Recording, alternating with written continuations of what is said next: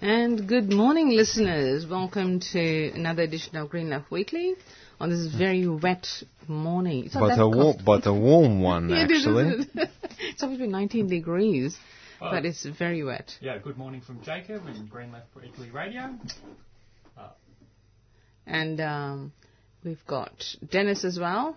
Yes, uh, yes. If you can, if you can hear me, Yeah, yeah, we can hear you. wonderful. I think there's something wrong with the headphones, I think. Mm-hmm. We had them um, all over the place. Anyway, so we've got a, a full-on uh, program this morning, and we shall start off with a bit of a news roundup. Well, I usually like starting um, these sort of discussions up with probably like the more sort of exciting kind of developments that are happening in politics right now. Um, suffice to say, I don't think there's anything really exciting happening in Australia for the past week or anything that's significant. But in um, over in Britain, I think the the lead, the um, race um, for the leadership um, for um, Jeremy Corbyn has been quite exciting. With um, uh, for some background Sorry. information that might be in um, some previous um, free sessions, there's um, the uh, Parliamentary Labor Party um, has put up like a new, there's an election for a new lead for a leader um, that Jeremy Corbyn's going to be running in, but as a bureaucratic kind of move, the Labor NEC well. Uh, National Executive Council. Yeah, that's right. sort of, passed a motion while Jeremy Corbyn and the rest of his sort of supporters weren't in the room after they left the meeting to increase um, the membership fee to I think Twenty-five, uh, Pounds. twenty-five pounds. From That's right. twenty pounds. yeah, which is like the equivalent to like 40 Australian dollars. Um, yet the, there's been a yet despite that um, significant increase, um, there's been a surge in party membership with over 183,000 um, um, people signing up to join Labor and were of um, to pay that, which is very significant. Um, and the fact that I think um, at this point it looks like Jeremy Corbyn is definitely going to win the leadership. Well, when you, said when you said it, it's a Labour par- a Labour uh, UK Labour Party leadership race, uh, yeah, I'm not. Sure, yeah, that's the only st- that's the only thing I, I disagree with you there, Jacob. It's not a like it doesn't feel like it doesn't feel like a race. It feels like a, a gallop. Uh, it feels like a horse galloping compared to a turtle. Really. that's the truth. Uh, yeah, it's, uh, uh, it's, I mean, I mean, Jeremy Corbyn has brought. This is something that's that's very important uh, to sh- to share. Jeremy Corbyn has has brought 300,000 new members to the UK Labour Party. That's more members than UK has had in total in this millennium. That's Uh, right. Is that total pu- It's political actually membership? uh, it's, uh, it's on average, yeah. 390,000 Exactly. yeah. people, and it's over growing. half over half a million members, And- and, that also also also that does not, that does not include affiliated members or supporters. So this does not actually include the also the also different um, union members who are also who are affili- uh, who are basically members of the Labour Party through the union Yeah. or, or or what they call the affiliated supporters. Uh, And the as well. interesting thing is um, the liberal uh, liberal Democrats, the Greens, and the Tories. If you combine all their membership, Yes. it's about I'm not exactly sure if uh, uh, Labour Party membership has surpassed has surpassed all of them, but yeah, Labour has. Labour It is has. the yeah well, Labour is the biggest party. yeah. the It's it's the Big- total of all the other parties put together is still less than the Mm-hmm. current Labour Party uh, membership. That's Yes. the interesting part. Pe- Yes. People are really joining up head over fist because of three pound membership, but now they're up to twenty five pounds. Apparently, people are actually running um, crowdfunding to be able to join up for That's those right. people who can't afford it. That's right, So that's it's right. it's a race. It's it's absolutely a gallop, as you say. You know, it's just oh, really fired up. Well, it's uh, well, uh, you know, uh, there's been there's been a lot of com- commentary regarding the uh, the rise of well, uh, re- regarding Jeremy Corbyn and regarding particularly this uh, this leadership election, which has been forced by the Blairites, Bla- by, by the Blairites within the Labour Party. And probably some of the best one, some of the best analysis came from um, people like uh, Richard, uh, uh, Richard Seymour, who's the author of uh, of uh, Corbyn, the unlikely rise, uh, the, sorry, the unlikely rise of Jeremy Corbyn. I, think that's the title of his book. Highly, I highly recommend it. Um, basically saying that the the the, the the coup by the Blairites was was carried out at the worst possible time for them, and at the worst possible time. Um, uh, uh, for it, basically for for it to succeed. Well, at the same time, um, uh, Cor- uh, Corbyn was was finally able to draw in, to, was basically finally able to uh, uh, bring bring the Labour Party into the position of an alternative rather than just the opposition in the UK. In the Yeah. UK, and uh, what's, what- what's more what's more curious is that uh, just as uh, just uh, just this morning before before coming in, I saw a bit of. Um, uh, so uh, part of a, uh, so part of a talk given by Alex Salmond, who's the um, who's the who is who, who was the leader of the Scottish National Party, was now who is now in uh, in Westminster, actually defending uh, Jeremy Corbyn as well, quite um, quite uh, quite Strongly. vigor, uh, quite, Yeah. quite strongly, quite quite vigorously. So yeah, he's definitely he has he has definitely brought about this real po- this real political alternative in the project uh, of the Labour Party, and this is why the uh, the Blair es- establishment, who basically share far more in common with the with the Tories, than, they, than they do with Labour, Labour Labour membership,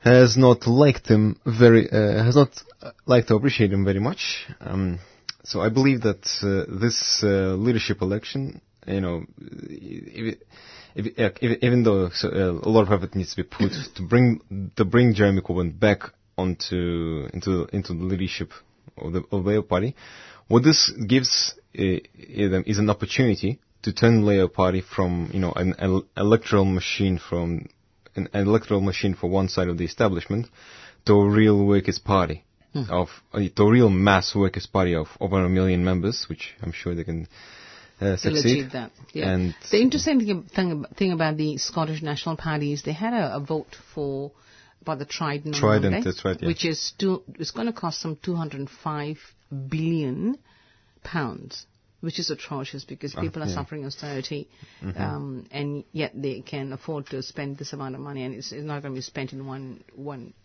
lot. It's going to be spread over several years. Excuse me.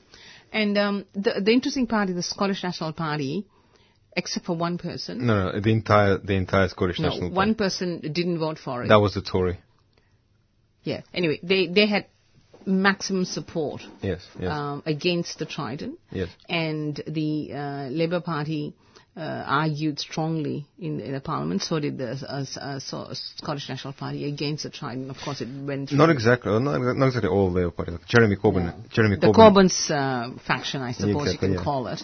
Yeah, Yeah. whereas I think 80% of the Labour Party voted for it. That's the problem. The- They've got a massive problem with the split in terms of the way the way um, I was talking to somebody and, and they put it is that you've got the parliamentary leadership in a war with the ordinary membership of the Labour Party, and that's the I think it's a very well, good way of um, describing it at the moment. But anyway, so that's exciting in England, and after the disappointment of Sanders caving in, I guess you know you just have Corbyn to follow at the moment and see what. Well, Jill, well, Jill, there's been the rise, uh, interesting rise of Jill Stein to help at least fill fill up part of the void in the United States. Um, yeah, I think that's actually pretty significant because Yes. um, previously, um, actually, um, I guess you have to thank Sanders actually in some way because Sanders Yeah. has managed to sort of, you know, radicalize, you know, millions of people, and of course then he caves in, Mm. and but a lot of people uh, have responded, no, I'm not going to, I'm not going to accept that. I'm not going to vote for Hillary Clinton. I'm actually going to.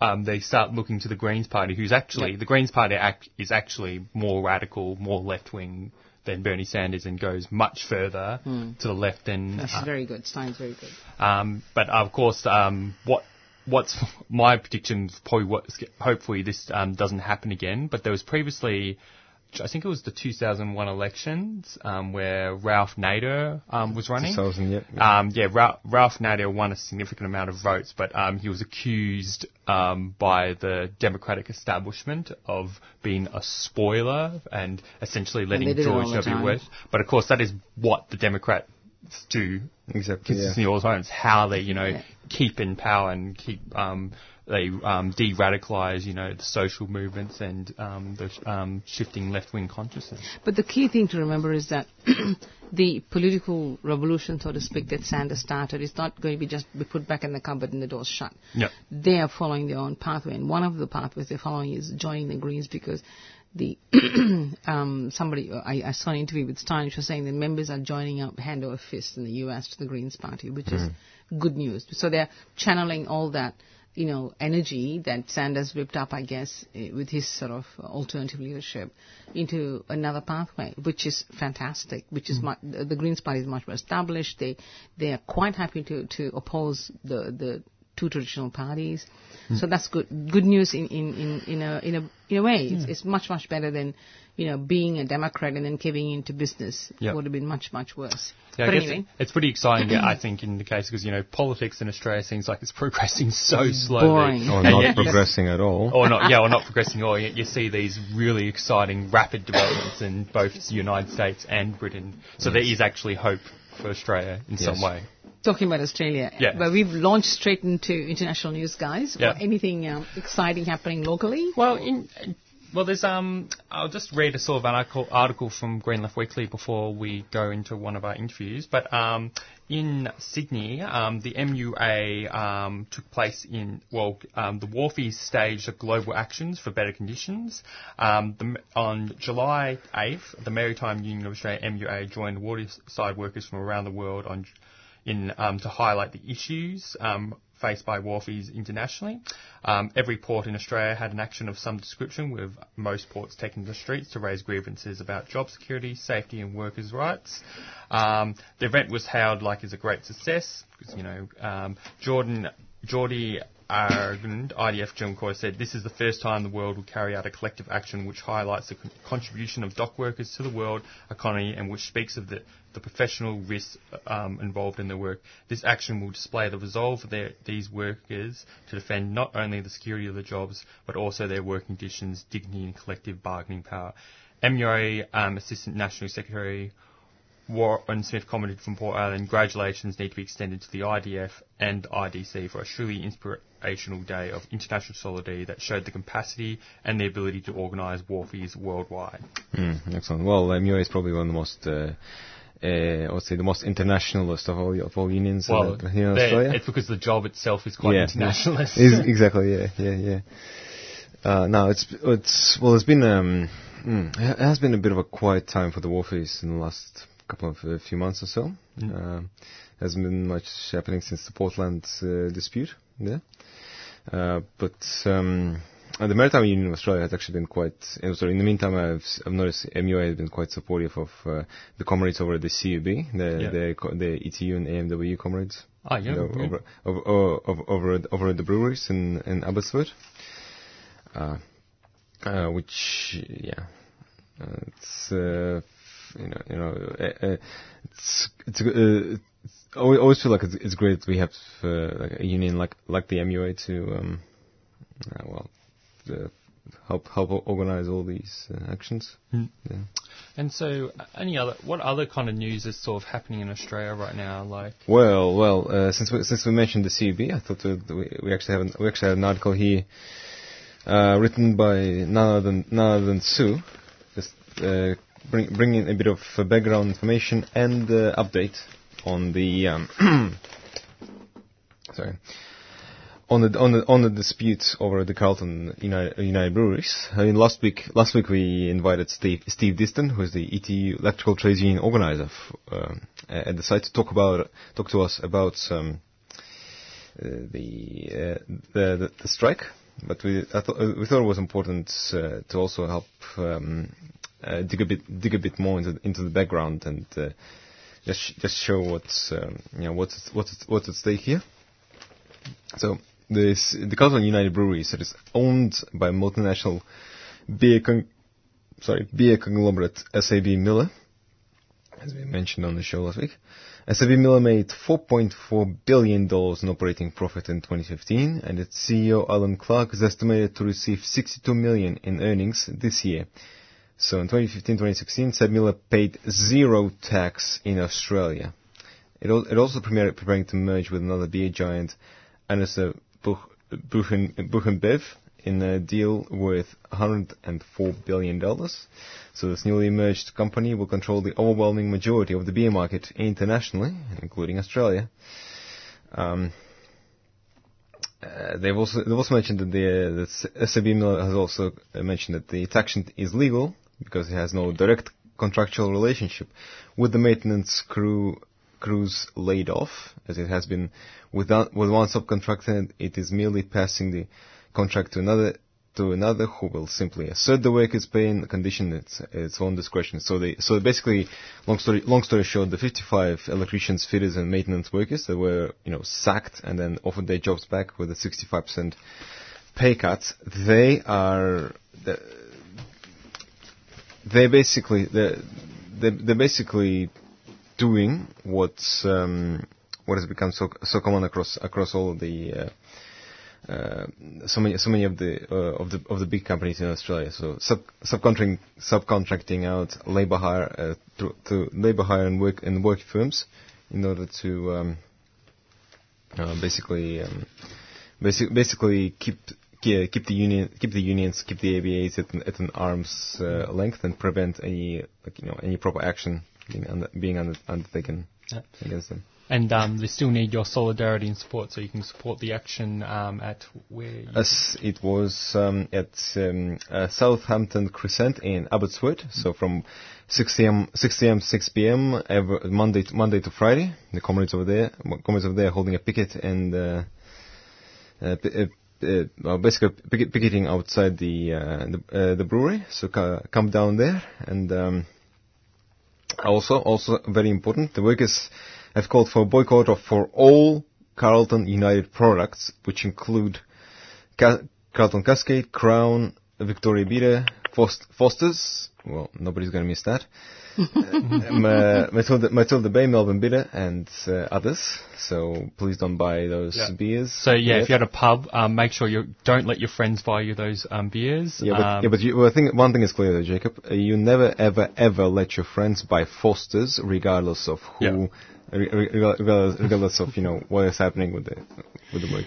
All right, guys, this is Green Left Weekly Radio. If you've just tuned in, and we've got Hope Matambo on the line to talk about um, the rally we had last uh, Sunday, the Black Lives Matter rally, and also talk about racism in general because you know we've got Hanson elected, we've got Trump at the fore in in the U.S. I think it's, it's a good time to just examine what what's really going on and and you know how um, it's all going to pan out. Who knows? But Hope has certainly has good experience because she is from South Africa, and uh, she's uh, been in Australia for a long time, but very familiar with the the concept of racism.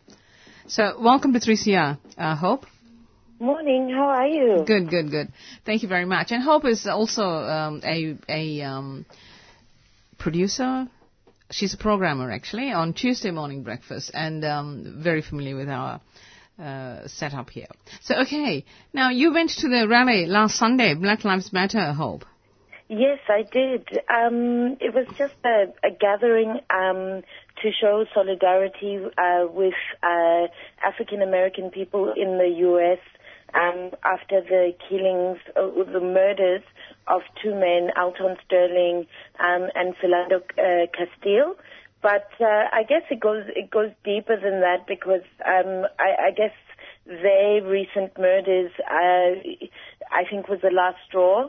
Um, but of course, things things are continuing, and you know, you saw that story. I can't remember his name, but there's been another man who was shot who was trying to help um, a man with autism, mm. and he was shot, and there's new video evidence of that. So I guess it's it's been a long time coming, and the Black Lives Matter movement has been going on for some years now. But I think those two cases of Philando Castile and Alton Sterling really tipped everything over and, and so um, you know the rally was there to to highlight our solidarity with African American people but also to highlight what Aboriginal Australians go through um, here in Australia and to also to highlight what um, African Australians go through here in Australia because racism is very much alive and well as you're saying yes. and um, you know things in terms of police brutality of course we're lucky here in Australia that it doesn't happen on the scale that it does in the U.S.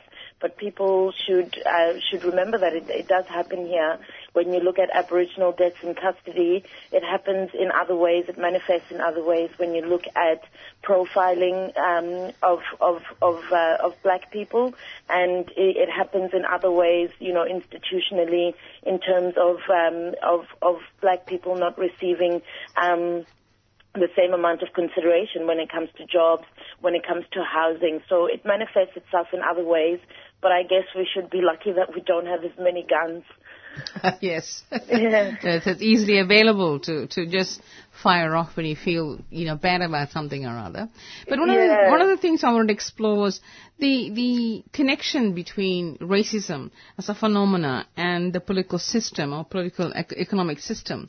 Um, mm. You know, we, we talk about how capitalism is, is linked to racism or how capitalism uses racism um, in the process of dividing people, so they're too busy worrying about these divisions as opposed to actually uh, countering the broader political um, system.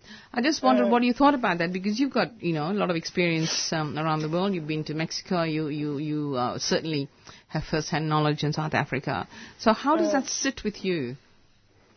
Um, well, yeah, I mean, the links between capitalism, capitalism and, and, and racism or, or even classism, I, for capitalism to function, I guess there has to be, there has to be a, a working class or like, um, or, or, even a slave class is, is how I, I, I see it, to be honest um, for for people for for for the one percent um, to keep to keep getting richer. I mean, everything that we have is built on on um, on colonialization. It's built off of um, you know, the, the enslavement and free labor of people for centuries, and and every and everywhere you see this. So of course, in in America, there's there's slavery. Um, you know, there's a history of slavery in South Africa. I guess it's it's the apartheid system and and colonization, and in Australia, of course, um, colonization. But now, since um, you know, countries have said, okay, you know, we've gotten rid of,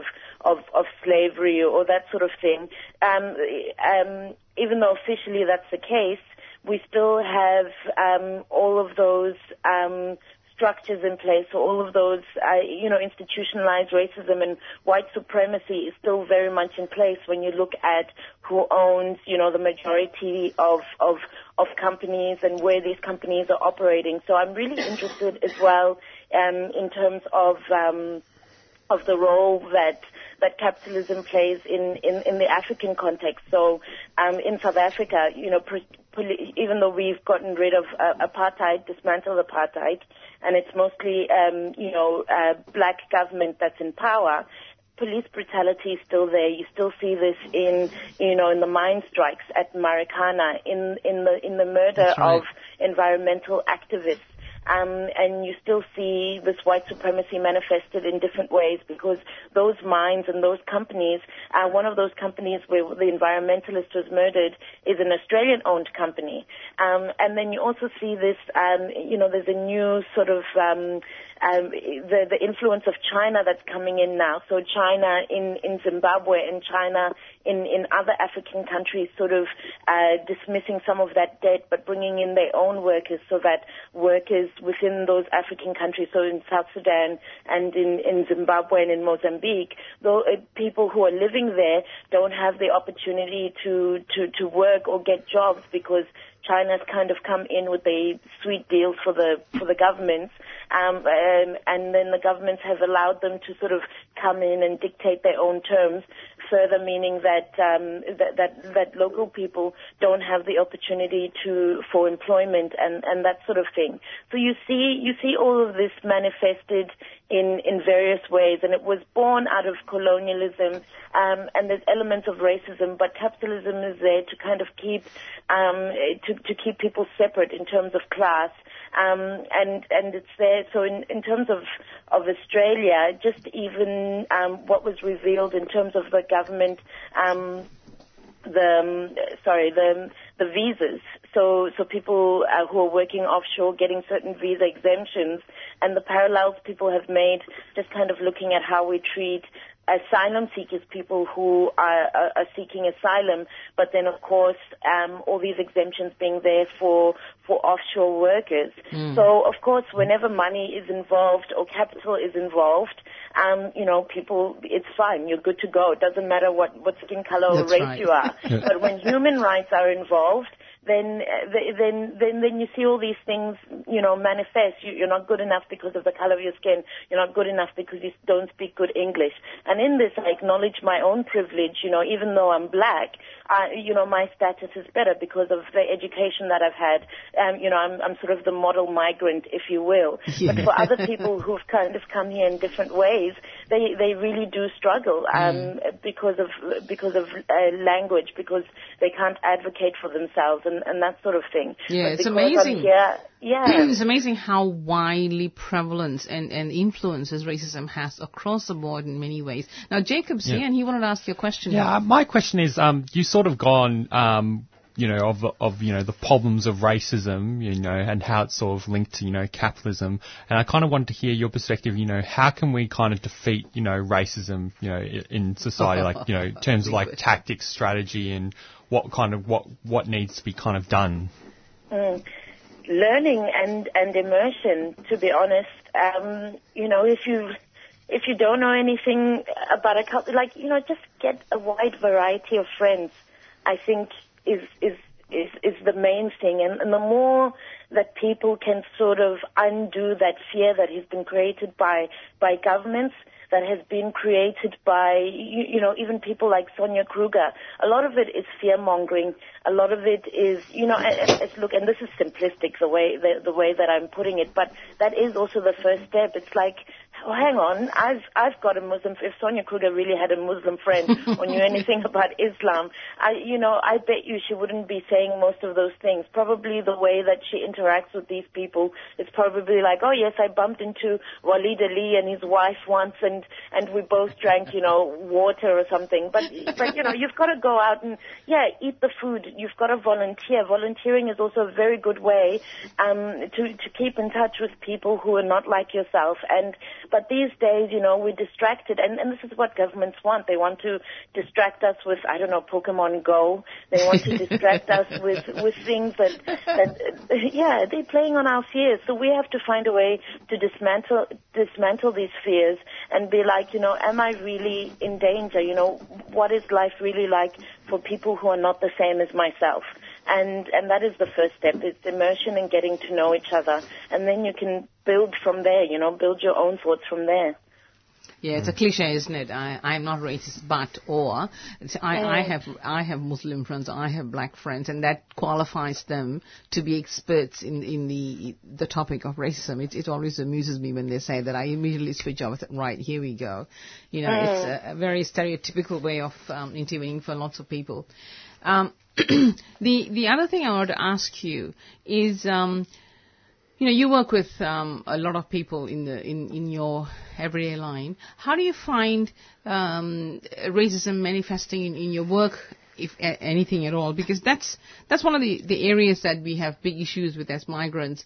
Um, you know, you, I remember one one survey they did or research they did that a migrant has to try like 60, 65 times more uh, compared to a Anglo person applying for a job, which I thought was mm. incredible figures. So do you yeah. you come across any of that um, manifestation at work? Um, yes. Well, I guess I work in. Um, I'm, I'm responsible for working with migrants and refugees. So in in that, you know, people are looking for um, looking for a um, in that people are looking for a brown a brown face already. So in some ways, um, you know, I'm at an advantage because they're like, okay, you're a brown person, you're here to work with the other brown people. Yes. But that that in itself, it, you know, can be inherently racist because then you you've just kind of become the token person to work with all these other token people. That's right. So it works to to my advantage and to my disadvantage. So in some ways I feel very comfortable in that sector because I'm called upon um, to to work in, in in multicultural issues. But on the flip side of that, I guess, and and this is where I really love Aboriginal community controlled organizations. On the flip side of that, the messages get diluted, then you're just kind of going out to work with all sorts of migrants and refugees and people don't really pay attention to the differences in your own culture and the culture of other people. So clumping multiculturalism into one kind of can also leave some, some voices out and, and can leave some, uh, I guess some, some important conversations out around classism and, and colorism within our own communities.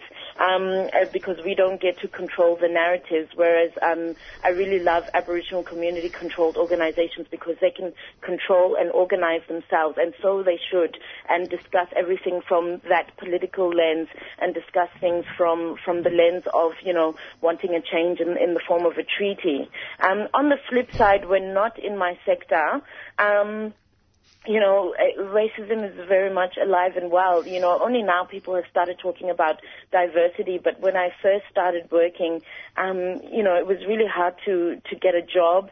It was really hard to, you know, you couldn't quite figure out what was, what went wrong in interviews or why you didn't get called back. I'm really lucky because, you know, my first name, my, the name my parents gave me hope you know, sometimes people find it upbeat and want to and want to find out more. But if everything was impronounceable, then I don't really know where I would be. Mm. Um, similar to, uh, uh, you know, sim- I've heard these stories from a lot of people who are my who are my friends, um, who've got more complicated names to pronounce. So it's really it's it's it's really interesting. It's really interesting. Mm. Um, yeah. Okay. Uh, on that note, thank you very much for being available this time of the morning yeah. um, to talk to us about this subject in a broader, broader way because that rally on Sunday was um, the, I guess, epitome of the frustration felt by people. And uh, in, in, a way, it was a reaction to Pauline Hanson being elected as well. It was a statement in, in, in many ways, uh, yes. while being in support of the Black Americans um, campaign where, you know, uh, Afro mm. Americans are being killed. But it's good to get your perspective, and thank you very much. Mm, thank, thank you, you so much for having me. Thank okay. you. Take care. Bye. All right. So um, that was a great interview, and um, actually, it's a perfect time to talk about um, this article um, written by Ken Canning and Raul Bassi, who are members of Indigenous Social Justice Association and Social Science. Um, their article is about, you know, Black Lives Matter here. Um, in this article, they talk about, you know, the killing, um, about, you know, the links between, um, you know, black, um, Black Lives Matter and um, in America and um, the de- and um, the deaths in custody in um, of Indigenous Australians in Australia.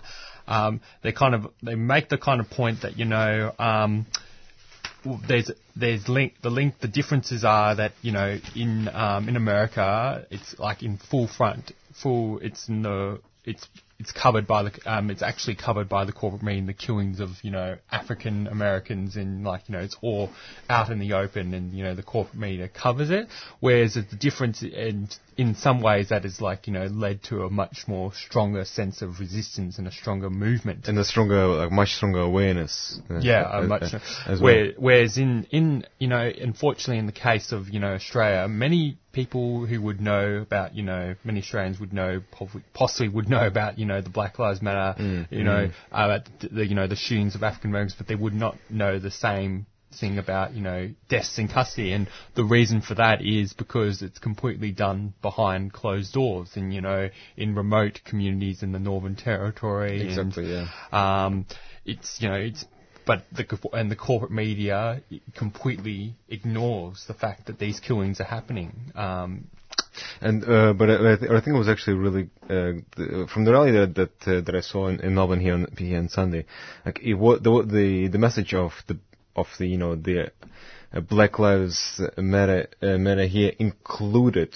included this this call to end death in custody, yeah. which I thought which I thought uh, yeah. was and, was and really good. Is, and this is what Ken Canning and Raul actually write here. They write here that you know solidarity with the U.S. Um, Black Lives Matter movement here has to start with incorporating the deaths in custody movement. Um, the campaign will have to break through the barriers put up by governments, police forces, and police associations, the justice system, and the media. And he it makes a very firm point here that, you know, both here and in the US, we have to call out these deaths for what they are expression of racism, which is not only in the police force, but in society more broadly. We need to develop a powerful movement confronted with Aboriginal people at the lead. We need to involve all democratic organisations, unions, student, ethnic and social groups to work together. This will be the only way to defeat this institutionalised racism. Without justice, there is no peace. And that's kind of the final concluding comment that um, Rao Hmm. um, Bassi and Ken Canning um, um, conclude with. Um, and also, also, it's important to mention that uh, just this uh, this week, uh, this, this couple couple of weeks, also been uh, the different NAIDOC marches and events taking place in Australia. Also in Melbourne, uh, the march is actually it says here that it was has been the biggest since 1970. It's about 1,200 people marched through Melbourne on July 8th. The National Aborigines and Island Island Day Observers um, Committee, which is NAIDOC. The rally demanded uh, treaty now, land rights, and stopping deaths in custody. So we had um, veteran activist Robbie Thorpe uh, was uh, was leading it. Said it was a good time to be standing up strong for what what we always uh, uh, believed in. Um, and also just just this week, uh, that just this week. Um, on Tuesday, on Tuesday evening, the Victorian Trades Trades Hall held a held held held a um, an an, a, an event uh, over, over there to to to to, to, rec- to recognize and uh, and and, rem- and remember the indigenous uh, heritage uh, culture and um, you know support calls for uh, for so- sovereignty uh, in the land. Um, so yeah, it's definitely been. Um, uh, we've, we've, I feel like I feel like we've, def- we've definitely seen more, uh, quite a, a bit of a rise up in, uh, in indigenous activism in the last uh, uh, couple of weeks, and of course there was also this uh, other other indigenous uh, indigenous brother I forgot his name, the one who uh, g- uh, gave Pauline Hanson the verbal the verbal verbal uh, political dress uh, dressing down, so, so, so to speak, against against her views uh, uh, against the, Aborigi- the Aborigines. I think in the corporate media he's been labelled an extremist, which Oh. is complete. The it seems like opposing. It's like this whole old corporate media line opposing extremism, which is like in case racism or fascism makes you just as extremist as the other people, which is Yes. uh, which is completely ridiculous. Um, that particular Indigenous actress, um, I'm pretty sure, is also a lead singer of, uh, of a really good band, The Dispossessed. So I'll All right. just thought to plug that in. So, um, oh, I thought La- I thought Lali was going to say something. No, no, no. I was just thinking we should we should um, um, look at this ABC issue. A new managing director has been appointed. I think the first time they've got a, a female um, managing director, and she is called Michelle Guthrie. It seems like the most pro, the most was it is it is, is, is it just me? Is it, does it seem like the most pro business managing Yes. director they've ever had? Well, she she was a, a former managing director for Fox, Oh, Murdoch, sh- and Google agencies. Has never worked for a public broadcaster, lacks media or journalism qualifications, and has never produced content. Her first order of business was monetize the ABC, cancel the ABC's fact-checking unit called uh, uh, unit, cancel the drum, and begin a culling season at the ABC. So this is a people's radio being managed by a right wing, dead set. Neoliberal. That's right. Um, it's like almost like well, the, I don't think ABC has officially been privatised, but they're sort of like they're the right is. It's almost like they're trying to do some kind of entryism tactic, where they get a right wing person in a leadership position and then they implement the neoliberal policies from there. They should just walk out and, and have a, a major strike on the sort of issues. It's ridiculous. They walk in and they cut the, the ABC left, right, and center. It's supposed to be a, a media organization that's funded by the taxpayers. Yep. Why they bring in corporate and managers? and there's also um, there's also um, Friends of the ABC, which is like a group I think in um, that's a, that um, that try uh, organising group to, against um, these cuts at ABC, the new organisation that they said that um, there's a the, the diversity there's a um, there's a single that they that they're going to try and attempt to merge the ABC and SBS which would be uh, ultimately, you know, lead to be kind of like a slippery slope to privatisation, and of course it'd be a cutting of like you know diversity of all the programming that's offered on ABC and SBS if they were to go, uh, go through that um, path of merging it. yeah, sorry. it's just been absolutely disgraceful what they are, they, they are doing. And um, the culling season says the subplots will be known by the 28th of July. We'll see more. We'll hear more about what this woman's going to do uh, as uh, she delivers her maiden speech, not on ABC TV or the Press Club, but at Creative Country, a new limit, news limited conference. At $500 a head, critics will not be there and will struggle to find excerpts. so, this is a, a, a blatant infiltration of a, a taxpayer-owned organization um, by a private enterprise representative. Who, who appoints these people? You know, this is made the board, but the board, I, I know they have the Liberal Party members there, but this is the most serious violation, I think, of ABC. Mm. Well, it sounds like it's something that wouldn't wasn't actually uh, was wasn't a democratically kind of made decision uh, from the workers um, who work at ABC. Yeah, it's very sad. Anyway, let's hope the the cuts are not going to kill them. But you know, surely workers have to be sacked as well if the, if she carries on in this fashion. It's going to get worse. Mm. It's going to be the usual um, cow, cow, cow back to the, the, the very bone, which means our, the quality of, of the programs will be affected, and the political direction will be changed as well. I guess we haven't even got to that yet. Never mind, you know, culling programs. And the fact check is such a, such an important part of the ABC because they sort out the the real um, facts of any any uh, issue that's brought up uh, or figures that are quoted, researchers quoted. They, they check all that as opposed to just pulling things out of thin air like a lot of media people do.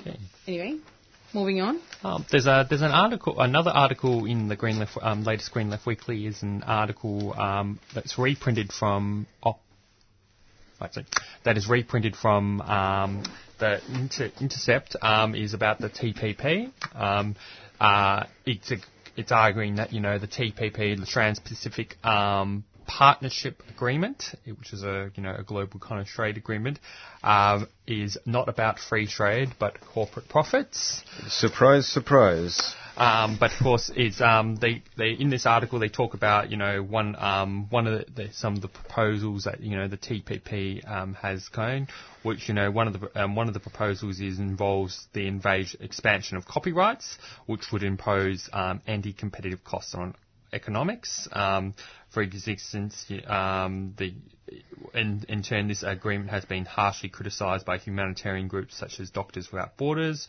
which employs thousands of doctors overseas to offer Medicare to those who cannot afford it because because it um, because it expands monopoly protections and patients for various pharmaceutical drugs. For instance, um, the TPP agreement requires country, the countries who are involved in signing it um, to offer eight years of market exclusivity or five years plus other mechanisms to ensure assure comparable market outcome for a class of um, pharmaceutical products called biologics. These cutting um, biological manufactured drugs have been used to treat Crohn's disease, arthritis, and other common ailments, and expanding market exclusivity means there's less room for competitors to produce cheaper generic drugs compete. Um, of course, um, we do not have a position on TPP of whole. We're not uh, anti-trade, we're humanitarian organisation, says Judit Rius Sanjuan, a legal policy writer from in Ukraine. Some of the provisions in, in the text will also make it difficult to have innovation because they create patient monopolies for big pharmaceutical um, of course, the TPP also seeks to, you know, strengthen and extend monopoly um, patents for the entertainment industry. Um, in a victory lap early this year, the Disney CEO, Bob Iger, um, wrote to the company employees boasting about the role his company played in expanding the intellectual property provisions in the TPP, oh, which is not really a surprise considering like Disney, dom- how Disney completely and utterly dominates um, the, the, media and film industry. They pretty much own almost every company. They've been closely buying out. And of course, they'll celebrate a you know a trade agreement that essentially ensures their dominance even further. yes, yes. And of course, Disney in the past have like you know played a major role in, in, in this article. It states that they played a major role in you know lobbying for a 1998 U.S. law that extended copyrights for media creations, um, and and of course, the TPP seeks to expand on that, establishing a global Mickey Mouse protection regime. Um, US Trade Representative Mickey, Michael Froman made a trip to the Hollywood in May to remind a trade group that the TPP would require countries to lift their copyright terms to the 70 year standard in the United States. This would be increased from 50 years, the current standard in many of the countries that are part of the negotiations. And that's where the article finishes there. Well, it's um, um, and unfortunately, unfortunately as well, this is the uh, I feel like I feel like this is the consequence of um, uh, of Bernie Sanders pulling essentially essentially basically pulling out of the race and endorsing endorsing Clinton. Is that now we don't have a strong candidate against the TPP over in over in the United States, Yep. and here here in, in Australia we still have a a government will be more more than willing and ha- happy to continue uh, implementing it. Which Well, I think um, in the case of the United States, interesting enough, um, because of Bernie Sanders' campaign, um, there was actually Hillary Clinton um, was on the record as previously supporting the TPP. Um, But I guess um, it's interesting enough that in recent times, in I think it would have been in response to the Bernie Sanders phenomena. Um, that she actually said she opposed the TPP, but now that Bernie Sanders out, is out of the race, I think it is very unclear, and I think it's very unlikely that she will actually stay true to that claim of opposing the TPP. Oh, certainly, certainly. Yes. Um, moving on, moving on now once again to uh, news, uh, more international news. This time from from from Latin America. We have an excellent. Um, Oh, we have well, yep, we have an um, we have an article about um, Latin America um, fa- um, facing a, re- a reactionary tide by Michael Lowy. Um, this article goes on to say, you know, since the start of the 21st um, first century, the left has won um, elections in most Latin American countries, and a powerful wave of, you know, popular rejection of the disastrous neoliberal politics of previous regimes, and that's actually kind of like a good sort of follow up from, you know, the TPP um, discussion. what? Yeah, of exactly. What what what you know, free trade and uh, corporatiz- corporatization of economics and politics can do to your to, can do to your country. We just have to look at the. Uh, at what the different free trade agreements have done to countries like Argentina, Brazil, Venezuela, Bolivia, and um, Chile, uh, Chile, Chile and, Mex- Mexico in the in the 1980s uh, and 90s. And um, in the case of Latin America, Latin America has been resisting against these sort of um, harsh and um, uh, economic policies. But Michael Lowy writes in here that you know we have to kind of distinguish between the you know different sort of um, left um, sort of left governments that are in um, in Latin America right now. Um, they, he refers to social liberal um, coalitions, uh, one type which do not break with the fundamental Washington consensus, but implement several um, progressive social um, measures. Examples of these, um, the left of centre-left governments are of Brazil, Uruguay, and Chile are probably the most obvious examples. Yet there are another sort of type. These are much more revolutionary. The anti-oligarchy, anti-neoliberal, and anti-imperialist governments who set uh, as their historical horizon socialism for the 21st century. Yes. And you know, Venezuela, Bolivia, and Ecuador belong to this um, category. Yeah. At the same time, though, at the same time, though, I think we have to recognize that this backlash has also taken place within those countries, and I've been an eyewitness, personal eyewitness to that as well. I feel like what we, what we've actually seen there is that one of the big, one, one reason has been uh, you know very very difficult economic conditions that those countries have been put, uh, put under, especially Venezuela, due to um, uh, due to uh, the, drop drop in the price of commodities, especially oil, due to sanctions by the United States, due, due to like economic war waged by the bourgeoisie from uh, from within, and you know due, due to like other forms of interve- intervention. Yeah. But also on the on the other hand side, we have to acknowledge that these these uh, processes of change have forced have forced uh, have been have been forced to recognize uh, the weakness uh, their their own, their own weaknesses. Um, such uh, and their, and their own contradictions. Like they, all of these countries, all of these, all these progressive governments, especially the more radical ones, they arose as a as a result of of massive social movements and as a result of massive um, uh, upheavals in the late 90s and early early 2000s, and this was preceded, you know, by decades of fight of fight back against uh, the oligarchic and ne- neoliberal elites. Um, so because and, and, and, because it's, it's, it's now been, been more than a decade since since mm. since since all these uh, fightbacks, you know, uh, part of the movement has been slowly sort of withering uh, withering uh, away. So mm. there's been it has, it has been actually been difficult to keep up the um, let's say keep up so so to speak the political energy and the mm. political uh, or, or, uh, organization uh, from from the days from the days when when when these governments first uh, came to power. Uh, uh, and so inst- institutionalizing revolutionary gains has been quite uh, challenging, as well as as well as advancing them further. Yeah. Yeah. Well, in terms of like some of the gains of it, there's actually also another sort of short article about um, Bolivia. Um, with a reform, Bolivia becomes more inclusive. Uh, a reform that better, um, it says here, a reform that better represents the nation's indigenous people has been implemented after a constitutional request constitutional request by Bolivia's indigenous people of Yarapa Para and the Sura people from the Lora department. Um, Bolivians can now add any cultural identity they want on the back of their ID cards as the government of Evo Morales continues its efforts to build an inclusive society that better represents the nation's um, indigenous people. Um, of course, the reform also follows a constitutional cruise by Bolivia's indigenous people of Yampara from the Department of I don't know how to pronounce this. He knows the Spanish stuff. how would you pronounce it? Oh, okay. Oh, sorry. It's Chuquisaca. Chuquisaca.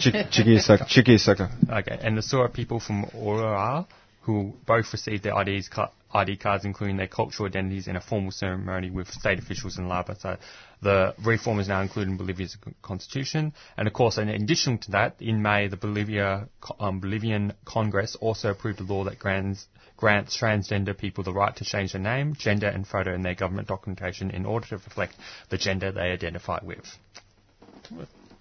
Okay, unfortunately, I can't get through to anybody on the phone because the lines are down. Oh.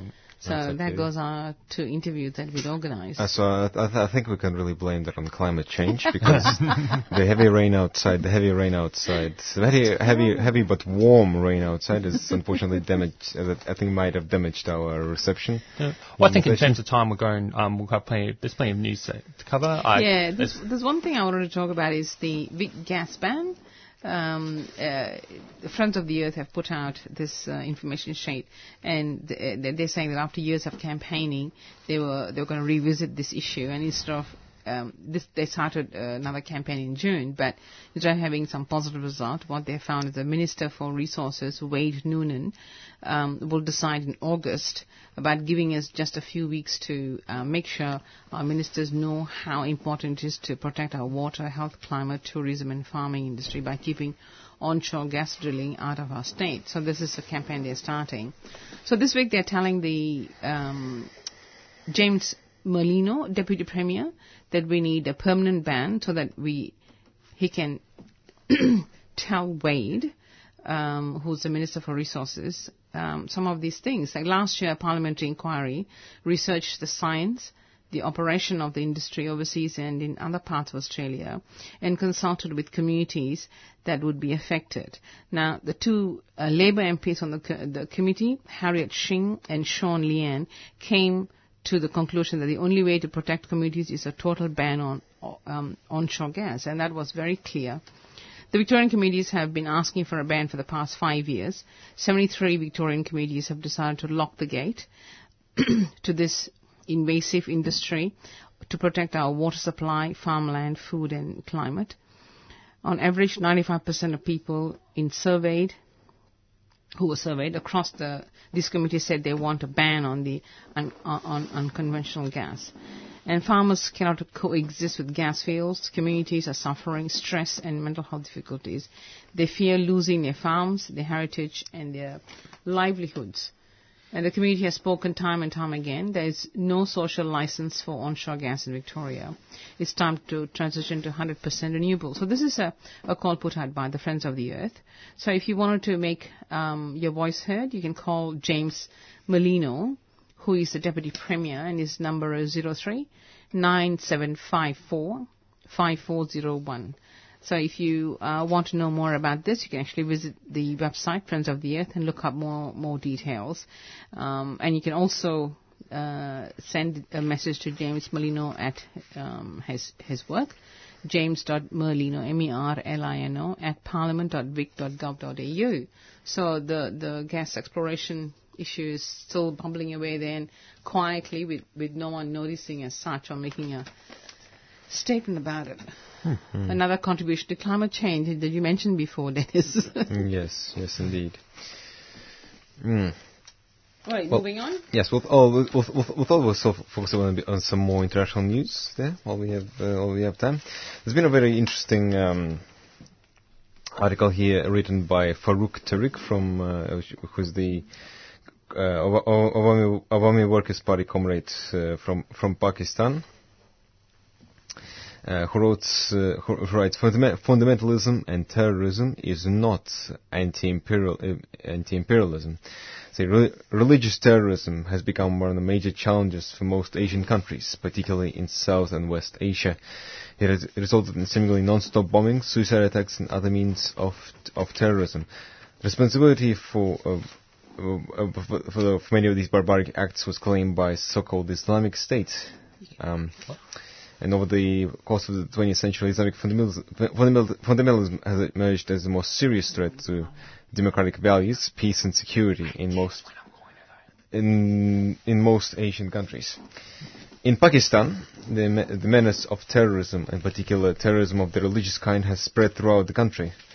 There are people and groups who extend direct or indirect support to the terrorist activities of the Taliban and its ilk in the, na- in the name of religion. Violence has become a norm and religion is routinely used to silence voices of reason and compassion. Society has taken a turn uh, towards the right. And um, in, in India, attacks by fanatic Hindu fundament- fundamentalists are uh, becoming increasingly common in Muslim minority areas.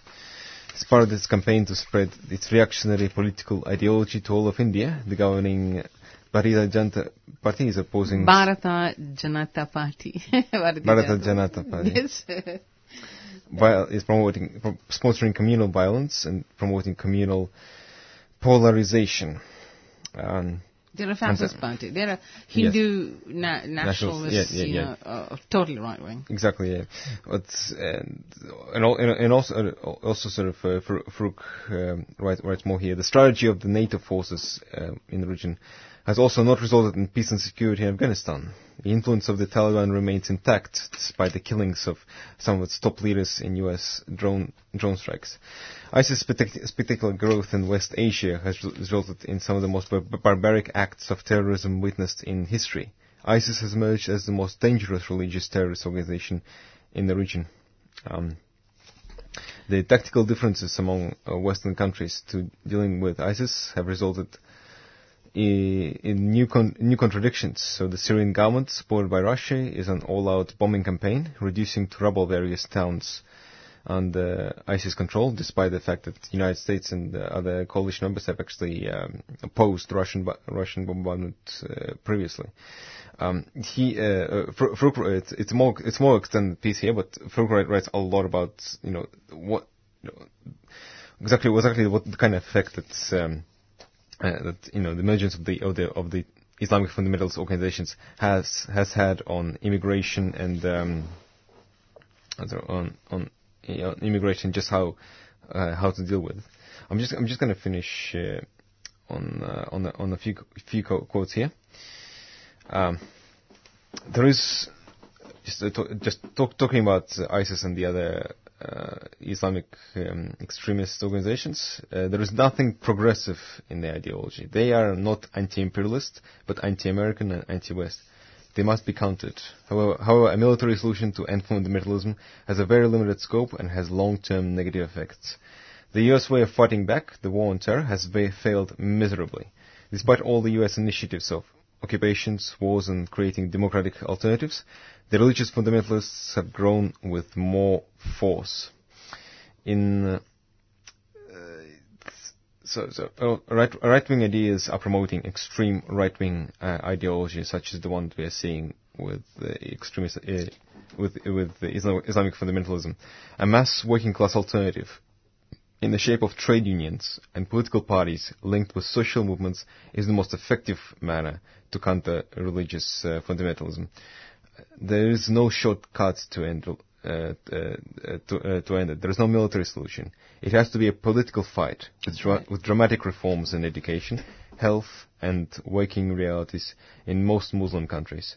Starting from nationalization of religious madra- madrasas, it must go on to provide free education, health, residence and transport as the most effective means to, uh, to counter fundamentalism. Okay, we'll have a quick break. And activist calendar. Yes, in a minute. Uh, we've got one more interview. The lines are clear. I think one line's clear, so we can get on to it. Sorry, uh, listeners, but we've had some technical difficulties because of the rain, as, as um, Dennis mentioned. It's all part of the uh, plot. anyway, we'll do have a quick break, and then uh, we can get on to the interview as soon as you get somebody on the, uh, the, the Clara on the line. In the meantime, we'll continue with the uh, news items. Green Left Radio. That's Zane's favourite. Right. There you go. So now on to the activist calendar before we go on to our last interview. Yep. Um, on fr- uh, this Friday, um, well to- tonight actually, Tonight. there's going to be a film screening of The Empire Ship is Sinking, which will be followed by a discussion on the alternative to imperialist globalization. It's facilitated by Lynn Cooper and Shirley Winton. It's at 6.30pm for a 7pm start with a lights up at 6.30pm at Meeting Room 1 at the Trades Hall, which is at the corner of um, Lygon and Victoria Streets, Carlton South, presented by the International League of People Struggle. And also for other listeners, if you're interested in picking up the latest issue of the Green Left Weekly, there'll be a Green Left Weekly store um, tonight from 4 to 6 p.m. at the Flinders Street station. Um, also, um, on coming up next month, there'll be a forum on the, the demise the demise of the left and towards a progressive left manifesto. Um, Professor um, Bill Mitchell will give a talk about his upcoming book, which will discuss the reasoning the, the left has uh, abandoned progressive policy positions and increasingly moved towards a neoliberal stance. Um, and, and it will be happening at um, 7 p.m. at the New International Bookshop at Trades Hall 54 Victoria Street, Carlton. Um, there'll be a fundraiser um, uh, um, on Sunday night as a stand against racism. This fantastic night of entertainment is bought, proudly brought to you by the Anthro Down Under and Flemington and Kensington Community Legal Centre and propelled by the common initiative that we stand together against racism and all forms of discrimination. It's from 7pm to um, to midnight, $25 entry at the Pole Pole Bar and Kitchen at 20 267 Little Collins Street in the city.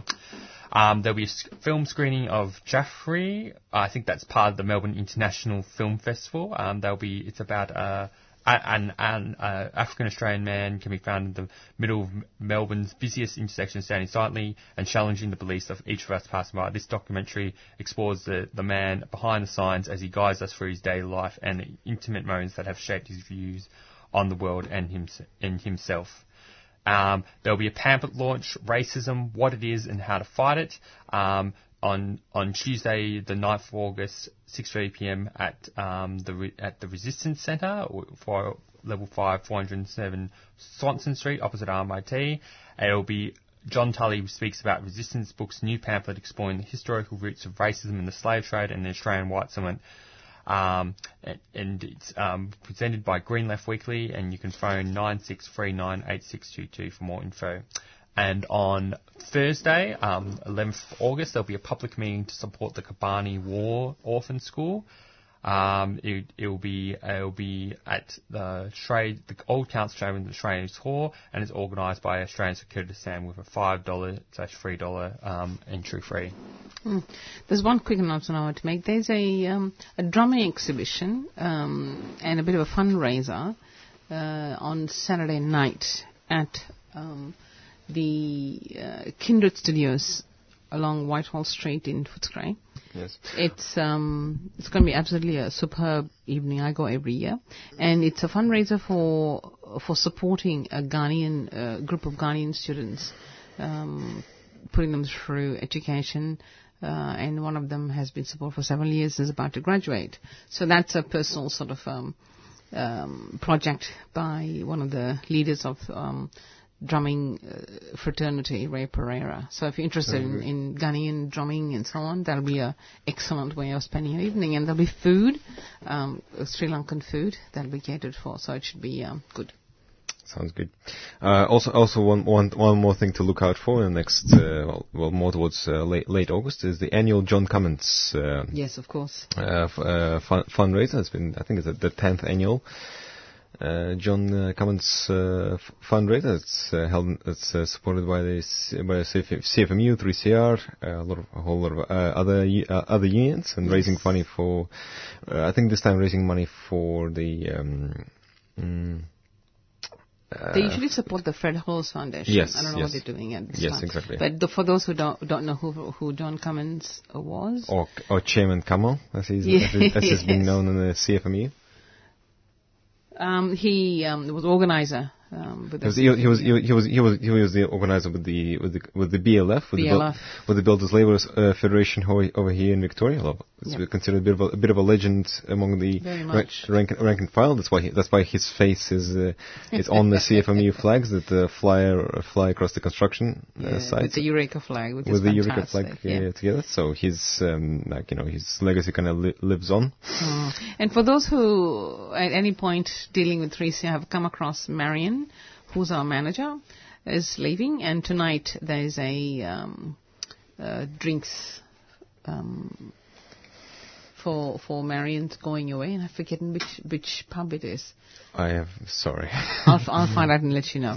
but um, if you want to attend, you can also ring the station nine four one nine eight three double seven. It's tonight. Uh, okay, I want to sort of read out another couple of um, bits of news that uh, is not covered by the main media. One is about Kashmir, and you mentioned um, India before. There has been enormous um, uh, problems over in Kashmir for a long, long time because the Kashmiris really want to have an independent state. So recently there has been an attack on the on the um, uh, Kashmiri population. So hundreds of students, trade union activists, and women's rights groups, lawyers, and queer groups gathered in Jantar Mantar, Delhi, on the 14th of July, wearing black armbands to condemn the violence being unleashed on unarmed civilians in Kashmir. They marched silently with placards saying 36 civilians dead in four days. Stop the killings now. So there has been a lot of protests, and in particular, they they raised the issue that Kashmir is a political issue, cannot be resolved at gunpoint, which is a poignant point to make. The government must initiate dialogue for peaceful um, political solution in Kashmir. And of course, the Indian government, as um, Dennis said before, the right-wing Hindutva organization, yeah. um, they, you know, won't do anything about Kashmir simply because they, they use the excuse of Pakistan, uh, the Muslimization of Kashmir. So it's um, made complicated by the old um, separate, separation of Pakistan from India. But the good thing is that people are marching and they are protesting. And the Jawaharlal Nehru University Student Union Vice President Shehla Rashid said that the, unless the government works for a long-term political solution that is in keeping with the wishes of the Kashmiri people, such events will keep happening. So there's ongoing protest there, and of course this is one important um, issue up there that is not covered by the mainstream media. Another one is to do with uh, Sri Lanka. A Tamil per, young man um, no woman actually, Santiago Anton, a 30 year, it's a man actually, a 30 year old man was abducted and tortured by Sri Lankan military intelligence on the 29th of June. And the armed forces continue to maintain numerous military bases in Tamil areas to seize land for settlers from um, the Sinhalese ethnic majority. And ongoing torture like this um, comes up every so often. And regardless of such terrible treatment uh, of refugees by the uh, Sri Lankan government, our government in Australia keeps sending uh, refugees back uh, to Sri Lanka, regardless of um, all the bad news that comes through and people being horribly tortured and picked up by, of course, the white man when they feel like it. And um, this case, as, as uh, this um, piece of article says, is far from isolated. It illustrates the continuing oppression of Tamils by the Sri Lankan government. The armed forces continue to maintain a presence up north, and they have uh, built um, uh, Buddhist temples um, all over the north, and um, the, the sort of oppression continues. Okay, so there are the, the other bits of news that um, uh, has been around that's not covered by the, the media. And the TPP is an interesting one because. Oh, we just talked about that before. oh, did you? Oh, good. Okay. Yes, we did. That's fine. Now, you, why don't you cover any other news that we have to cover? Because I'm going to go and see if I can get this line fixed so we can at least get the interview before we finish up. Okay, okay. Uh, no worries. Well, from uh, from from uh, Pakistan, India to the to, to the Middle East and uh, Palestine, there's been um, has been uh, once again there's been a bit, a bit of news coming on the side of the boycott, divestment, and sanctions campaign against Israel. Uh, uh, Pul- Pulitzer Prize winners urge release of uh, of a Palestinian uh, poet, Dareen uh, uh. As some of the major literary figures among more than 150 writers urging Israel to release um, to release who has who has been under house arrest since January for a poem she wrote. So these guys, this include renowned international novelists, playwrights, and poets such as Alice Walker, Edwidge uh, Danticat, Eve Ensler, um, Jorie, uh, Jorie Graham, Dave Eggers, among, among others. So Tatour, who is the who is a citizen of Israel, um, was arrested in October from her home near Nazareth. She is charged with incitement to violence for a poem she wrote and posted on YouTube. She spent several months in, in jail, is enduring five separate interrogations before being confined uh, to house arrest. So she could be facing up to five years in jail, according to to, to her lawyer. Um, the uh, so the right the writers uh, basically writing that the Israeli government's actions re- reveal a desire to silence Tatour, part of uh, a larger pattern of Israeli repression against uh, all all Palis- well, all Palestinians. Um, I think it's uh, n- and just uh, just just uh, thinking now a bit, a bit, bit, more about broadly about the kind of repression that the Palestinians have, have been facing uh, in his uh, well have been fa- fa- facing in uh, areas not just not not just not just not just, not just Gaza but also West uh, West Bank and and Israel, Israel and the assassinations of uh, Palestinians, particularly particularly Palestinian children. Uh, at the hand, at the hands of the Israeli Defense Forces, I think, I think we've, uh, I think I think that we've seen um, quite a few parallels between between those and the Black Lives Matter uh, movement, move, movement as well. Like this um, this sort of systematic systematic repression and assassination of uh, of the of the members uh, of, bo- of, both communities. And there's also been uh, we've noticed that there's also been enormous solidarity going from the uh, well back and forth from the Black Lives Matter protests going solidarity going to the um, the Palestinian solidarity movement and from the Palestinian solidarity movement to uh, the, to the Black Lives Matter. Um, but unfortunately, while uh, there's while there's uh, while there is uh, solidarity between the movements, unfortunately, there's also solidarity between there's no, there's a lot of solidarity, so-called solidarity between the governments of the United States and the governments of Israel, uh, since they both seem to use. Um, uh, they, they, they, both seem to use uh, very very similar repressive, not just very similar repressive methods, but also um, uh, the kind of oh, the kind of equ- equipment and, and, weapons. So a lot of the a lot of the uh, say uh, um, techniques that the police have employed against the African uh, African American communities uh, in the in in the United States. Um, and the kind of stuff that they've used, the, the kind of um, tear gas that they've used against the Black Lives Matter protests there has previously been tested, so to speak, has previously been t- been tested against uh, against the against the uh, the, the, the, Palestinians in the West Bank and against the protesters uh, uh Uh, in, uh, in uh, in in in Israel when when, try, when trying to so when when trying to pacify any you know any opposition to the to the Israeli government. Hmm. at the same at the same time, though, at the same at the same time, though, we've seen that. Um, well, at the same time, so some good, some uh, final piece, piece, of good news. One of the other uh, musicians, Pharrell Williams, has decided to cancel uh, a gig a gig in Israel thanks to the cultural uh, boycotts uh, as part of as part, part of the BDS and. Um, uh, sort of as a bit of a as sort of ano- another another victory to make sure that you know musicians, I mean, mus- musicians, actors, directors, and, and other cultural figures, artists don't uh, don't do not uh, come to Israel while it keeps occupying and illegally stealing Palestinian land. that goes on. Anyway, we have a quick interview with Carla from Brisbane on the issue. Oh, not Brisbane, Cairns. Can't, sorry. I'm sorry. okay, here we go. Okay. Right. So hello. Welcome to 3CR, Carla. Hi. Um, so we have Carla on the line here to talk about um, because um, the de- the campaign to decriminalise abortion in Queensland. Um, so Carla, because we're this is a, a program in um, Victoria, what can you what can you tell us sort of about the background um, to this um, uh, decriminalisation sort of And, campaign? and you've got 10 minutes.